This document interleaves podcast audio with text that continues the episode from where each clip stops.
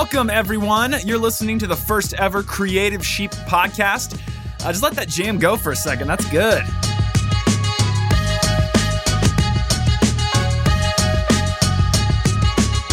Now, in case you're wondering what you signed up for with this podcast, uh, we talk to people who are good at what they do to inspire church leaders to get better in all aspects of ministry. My name is Roman Johnson. I'm part of the Creative Sheep crew, and we're so excited that you decided to take a few minutes out of your day and listen to this podcast. We have a very special guest today. His name's Lee Cockrell. He is former executive vice president of operations at Walt Disney World. Uh, huge deal. And if you've never been to Walt Disney World or never heard of it, are you living under a rock? I mean, this this this place is huge. Uh, I'm a huge fan of Walt Disney World myself. My wife and I are the weirdos that that go without kids. We don't have kids. I actually push kids into the bushes in order to get on Space Mountain. So eh, this is a huge deal for me. I'm really excited about this interview. Another one of our team members, Jared Hogue, had the opportunity to catch up with Lee at his hotel when he was here visiting us in Tulsa, Oklahoma. So without any further ado, here's Lee Cockrell. Welcome to the Creative Sheep Podcast. My name is Jared Hogue, and today I'm honored to be here with Lee Cockrell, the former Vice Executive Vice President of Operations for Walt Disney World. Walt, uh, Lee, thank you so much yeah, for joining us on the Creative Sheep Podcast. Thank you. Um, would you just tell us a little bit about you? Well, first of all, it's good to be in Tulsa because I was born in Bartlesville, right down the street, and uh, I lived in Oklahoma for 20 years. Never left the state um, until I was 20 years old. Grew up on a little farm up in near the Kansas border in Copan, Oklahoma. Uh, I went to college for two years and didn't do well, so I left. My mother wouldn't pay for it anymore. So I went in the Army in 1964. And later on, when I got out of the Army, I went to Washington and got a job as a waiter at the Washington Hilton. That happens to be the hotel where Reagan got shot, if you remember, when he got oh, wow. shot by John Hinckley, uh-huh. who actually was living in Ardmore, Oklahoma, by the way, where I grew up. What are the chances? Isn't it? I know and uh, so I did that. I got in a management training program and uh, worked for Hilton for eight years. Became director of food and beverage and worked at the Waldorf Astoria, Los Angeles, New York, all over Chicago. Then I joined Marriott in 1973. Worked for Marriott for 17 years. Uh, I became vice president of food and beverage for the company, developing new concepts in food and restaurants around the world. And I got recruited by Disney in 1990 to open the project in Paris. My wife and I went there. we uh, I was there three years in France. Even got a French daughter-in-law out of it. My son fell in love there after he got out of college. And then we came back to Disney World in 93. And about 97, I was put in charge of all the operations at Walt Disney World and did that for 10 years. And then I retired in 06. Got a contract with Disney to do speaking and wrote a couple books for Disney. And um, now I go around speaking, giving seminars, workshops on leadership. I did one yesterday for a management company in St. Augustine. We did an eight hour workshop. They brought every one of their employees in. They closed the offices for a day and we just focused heavily on them. And it was really a great event. I mean, having all the people in one place at one time to learn these concepts how to be a better manager, how to be a better leader, how to improve customer service or member services in a church or patient service in a hospital. And it was great. So that's what I do. And um, I'm having fun. well, you've written two books now, like you said. Right. First one was Creating Magic, right. um, and the second one now is The Customer Rules. And one of the things you said in Creating Magic that I absolutely love um, is that it's not the magic that makes it work, it's the work that makes the magic. Sure. What does that mean? Well, yeah, it's the way we work. How do we work? We're very careful about who we hire, who we bring into the company we screen people very carefully to make sure they have the passion and the can do attitude. We're not too worried about the skill, that can be trained. But if you hire somebody with a can do attitude, they are high potential and they're going to take care of the guests and they're going to do what they have to do. They're going to be on time to work and they're not going to, you're not going to have to sit around coaching and counseling them all the time. And, and so we're very careful about that part. And we're very clear about our expectations for performance so people know when they join us. And then training. We are we train, test, and enforce the training. So we train every employee, we test them to make sure the training took place, and when you people know they're going to have a test, they pay more attention in the training. And then our managers all are really well suited to know they have to enforce it because sometimes people don't follow the policy, they want to do their thing, and so we have enforcement of it to keep us consistent and giving good service. And then the third thing I think was for me, we have a really strong culture where people feel like they matter. Everybody. 72,000 people work at Disney World now oh, in wow. Orlando. 7,000 managers. and really trying to create an environment and a culture where everybody matters and they know they matter. And it's the same in a church, or it's the same, you know, everybody wants to matter. The best way to let people know they matter, you got to tell them. Sure. I know that with my wife. I said I used to tell her annually I loved her. Now I tell her every day, and my marriage got better. you know, and when you have people you work with, uh, you got to make sure you don't forget to give them some positive recognition and appreciation and encouragement from time to time because that's kind of the fuel that drives human performance. And so that's why that book's around leadership, how to behave, how to do the right things, how to and I talk about a lot of people say, "Well, I don't need to read it. I'm not a leader." I said, "Well, hold it. You know, the way I think about leadership is if somebody depends on you in your life, you're a leader. Absolutely. If you're a parent, you're a leader. Mm-hmm. If you have your influence, the example you set. You you know, I tell people, be careful what you say and do. When you're around people, you can send the wrong message or you can send the right message. And so don't start thinking that, uh, you know, guy cleaning a bathroom. In a way, I make sure he knows he's a leader. People depend on him. Keep that thing clean, spotless. It's part of our reputation. It's part of our brand. You're important, and we don't do that enough. And a lot of people don't think they're important. And if you don't think you're important and you don't matter, you don't care too much, and you don't do a very good job. And uh, so that's why I wrote that book, is to give people a better perspective of the influence they have in the world and how they can make a difference, and not to underestimate it. And when you were at Disney, you you you had something like forty thousand people. I had were... forty thousand in operations, okay. and about five thousand managers. So, with the principles you were just you were just discussing, to some of the churches that may be listening to this podcast, um, whether they're a church plant and it's basically them and their spouse getting this thing going, or um, or even even something bigger like the Church on the Moves and the Pastor Willie Georges and Rick Warren that have these humongous churches, right. but it, it's still not forty thousand people. Do these principles still apply? I think it. I think if you know if you're a small group, it ought to even be easier Mm-hmm. You know, if you got one or two employees, if you don't know them well, you got a problem. if you can't select two good people, uh-huh. you know, and think about the principles apply. It doesn't matter. You know, respect for people applies to one person or 40,000. Uh, hiring the right people, training the right people. You know, if you got one person working for you, you got to train them, mm-hmm. or they're not going to perform at the level you want them to, mm-hmm. and you know, it's going to damage their self-esteem and self-confidence and belief in themselves. So, absolutely, I think these principles. You know, if if you work alone, you know, how important it is to keep your promises, do what you say you're going to do, follow up, uh, have credibility, reliability. It's everything. Mm-hmm. And people need to revisit themselves to see where they're lacking and go to work on trying to improve those things. In fact, that's why a lot of people go to church, mm-hmm. trying to figure out how to get better. Right. And we got to make sure the pastor is setting the right example. right. right? Because everybody's watching. Absolutely. And, uh, Churches have the same issue other people. Sometimes the pastor doesn't set the right example, people don't believe. And uh, I think about that every day now, making sure I'm setting the right example. Mm-hmm. Even when I was communicating with you, I want to make sure you knew I might be two minutes late. I don't want, you know, sure. I traffic. I want sure, and just commit. And so we, I, I, know, I don't know what your opinion ended up working on this appointment, but I uh, suspect it was good. It was. It was very. Good. And it good. could have been bad. I could have not answered you. I could have not shown up today. I could have. I'm all very aware of my actions because uh, I don't want you damaging my reputation. and it shows. It shows. I mean, of, of the people, this is this is our third podcast. We have, uh, which you're actually the this is the third one we've recorded. You're our pilot episode, but with with all the people we've reached out to for this, we've had people flat out not respond to us. Um, um, and we've had others that have been very graciously declining the offer just because due to a busy schedule or whatever the case may be. And to be honest with you, when I did initially reach out to you, um, I expected to not hear back. I mean, I, you reach out to, to a big name and you just you don't ex- always expect to get a response.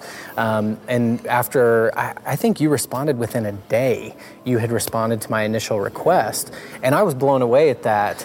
Um, and then you're spot on. I mean texting me and letting me know i may be late i've got another meeting but i will be there. Um, you've definitely kept me informed all along the way. It shows that that's priority to you. Well all those people told you they were too busy they weren't Everybody thinks they're busy. Most people are not too busy. They're underorganized sure. and they're lazy and they got a lot of excuses. I mean, why? Come on. I mean, give me a break. sure. Now, your latest book, The Customer Rules. Yeah. The title is a double entendre. Correct. Tell us why. Well, I think uh, in this day and age, if you don't, run, if you run any organization, you don't realize the customer's in charge because they can walk away. Absolutely. They can go to another church. Absolutely. They can quit going to church. Mm-hmm. They can quit giving you money. They can uh, reduce the amount of money they give you.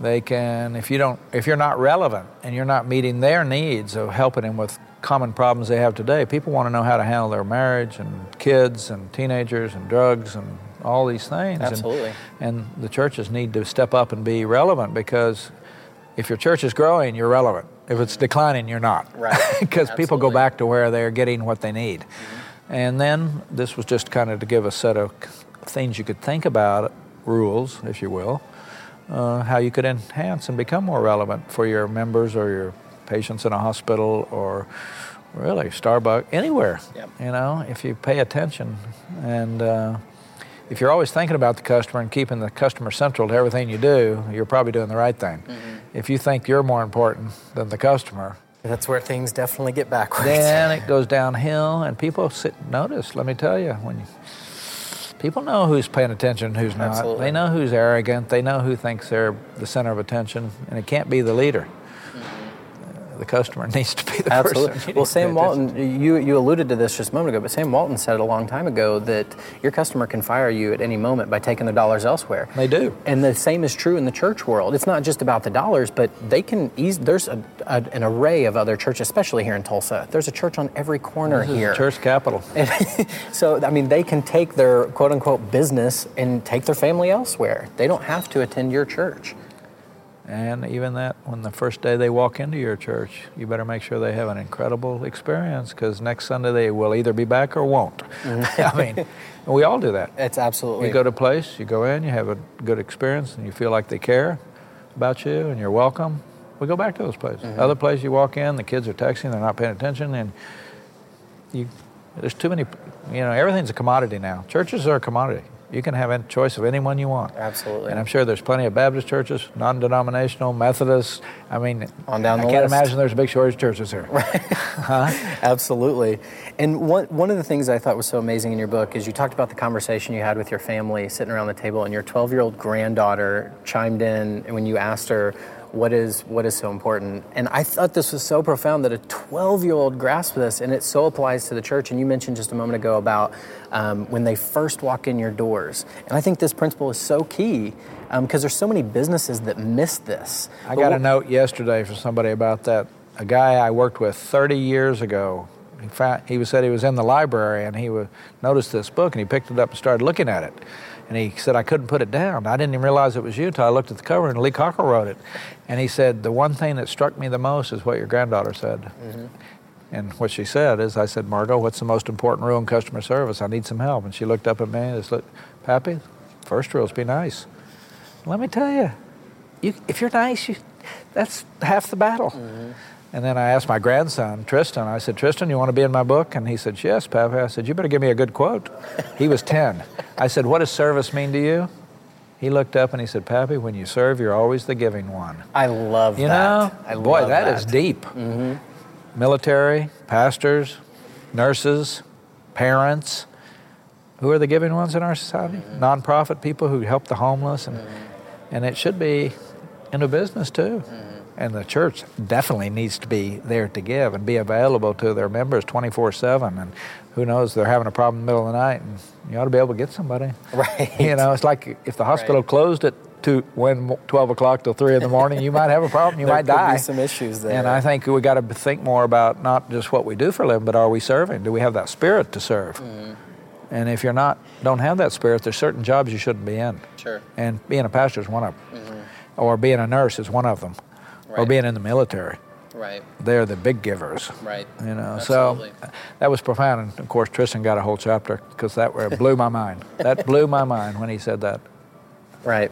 And set a simple definition of service.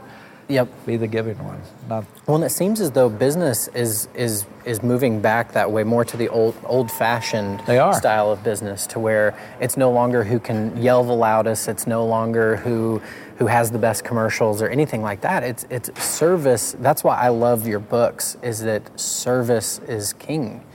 Well, we've tried everything else, so now we better take care of the customer. huh?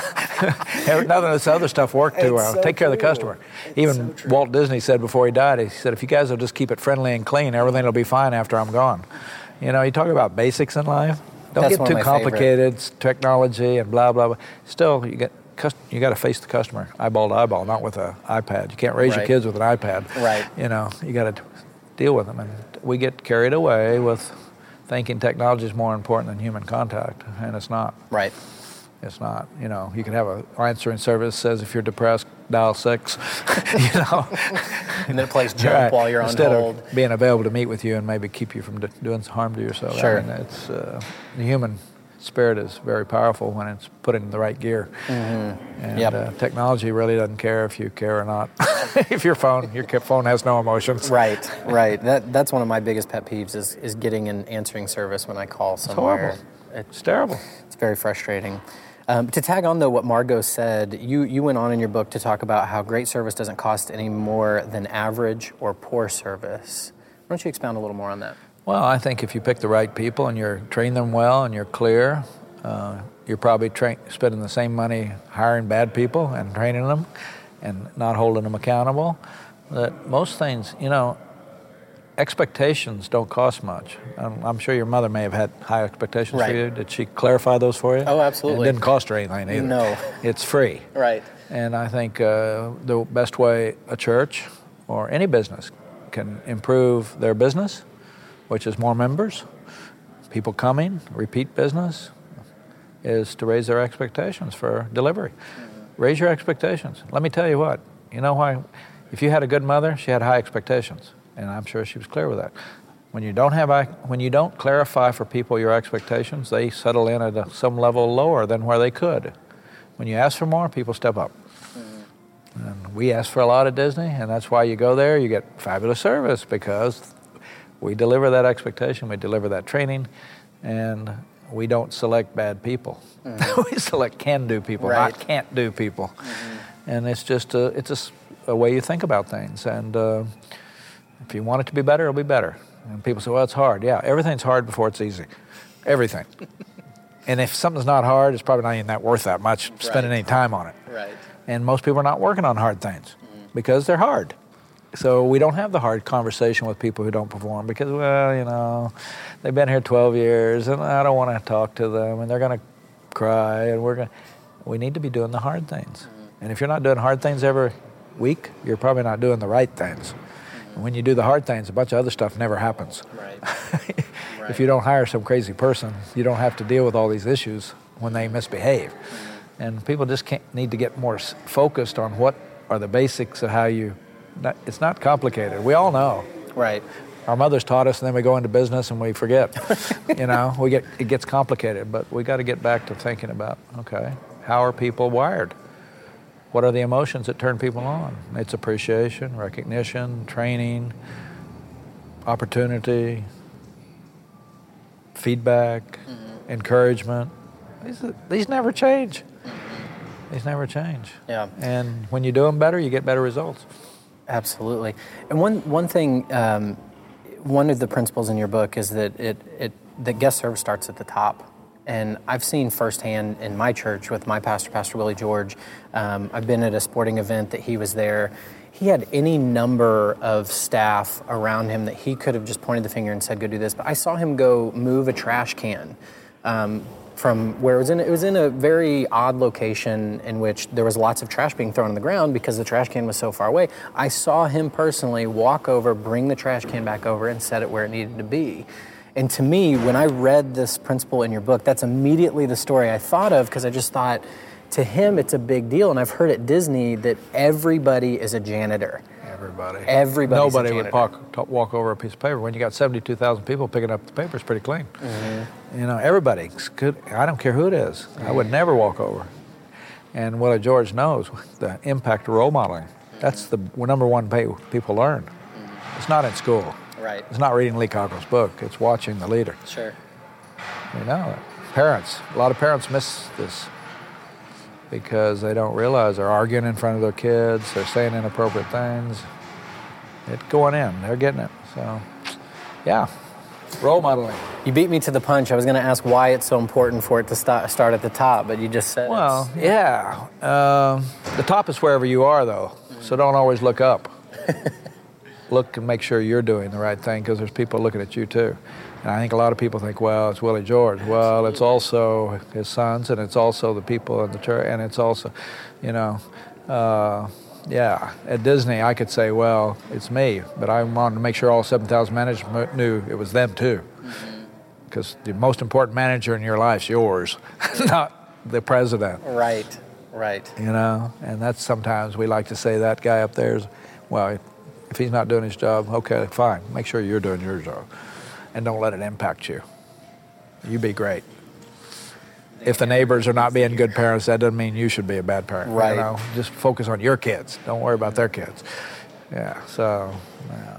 There was a principle you talked about in here from a book you actually read, Leading Out Loud, Yeah. um, in which it's that great leaders speak loud and often about what they want their organization to focus on and what the employees are expected to do to, do to achieve those goals. Um, and, and I actually just heard Pastor George talk about this at a leadership lunch uh, a couple of weeks ago, where he talked about it's so important that you're constantly preaching what you want to see. Why is it so important? Well, you know, if you're a leader or a parent, people need to know where you are. They shouldn't have to be guessing where you are on treating people respectfully, or diversity, or inclusiveness, or any subject. Because if you don't let them know where you are, they'll decide for themselves, and they may be wrong. And you've got, and a lot of times people don't want to speak up about sensitive subjects because uh, it's political and la la la. But people need to know who you are, and parents particularly. When you think about parents, you got to let your kids know where you are. My, you know, we know in our family, our grandkids here, your name is Cockrell. We don't get tattoos. We don't get piercings. We don't smoke. We don't take drugs. Uh, and you, and guess what? We haven't had any issues because that's where the learning takes place. And uh, they've heard it over. You know, when you have children, you think you're trying to teach them, say thank you, please, excuse me when they're little, I'm sorry, don't hold my leg when people come in the house, shake their hand. And it, one day somebody, and it takes you forever. And one day somebody says you have great kids, and you say, you don't know what I went through. because it takes time. Repeat it over and over and over. And all of our values were created over time, and most of them from the family. Most of them for, for good or bad. Sure. So don't uh, underestimate. Uh, yeah, it's big, and you have to speak up. People need to know what your expectations are if you're in a leadership job, and how you feel about things, and where your support is and where it isn't, and what you don't believe in. Well, there you have it. Some great stuff from Lee Cockrell. That was actually a part one of a two part interview. And we'll release the second part here in, uh, in a month or so in our next podcast. So definitely stay tuned for that. Now, if you've made it to this point and you have no idea who Creative Sheep is, um, what we do, basically, our mission is to communicate God's love through excellent content. We do that in a number of ways. Uh, we do custom graphic design and, and custom video production for churches. And uh, we also have prepackaged series artwork and, uh, and videos. You can check those out on our website, thecreativesheep.com. Also, we'd love to hear from you. Uh, if you have any questions, you can feel free to reach out to us. Again, our website's thecreativesheep.com, or you can follow us on Twitter at creative underscore sheep. And uh, if you're into phones, um, we have a phone number. It is 918 872 0344. Give us a call uh, if you want to chat. We'll just we'll just chat with you. We'd love to just you know meet you, hang out with you. Uh, it'd be great to connect with you guys. Again, my name is Roman Johnson. Thanks so much for listening to the first ever Creative Sheep podcast.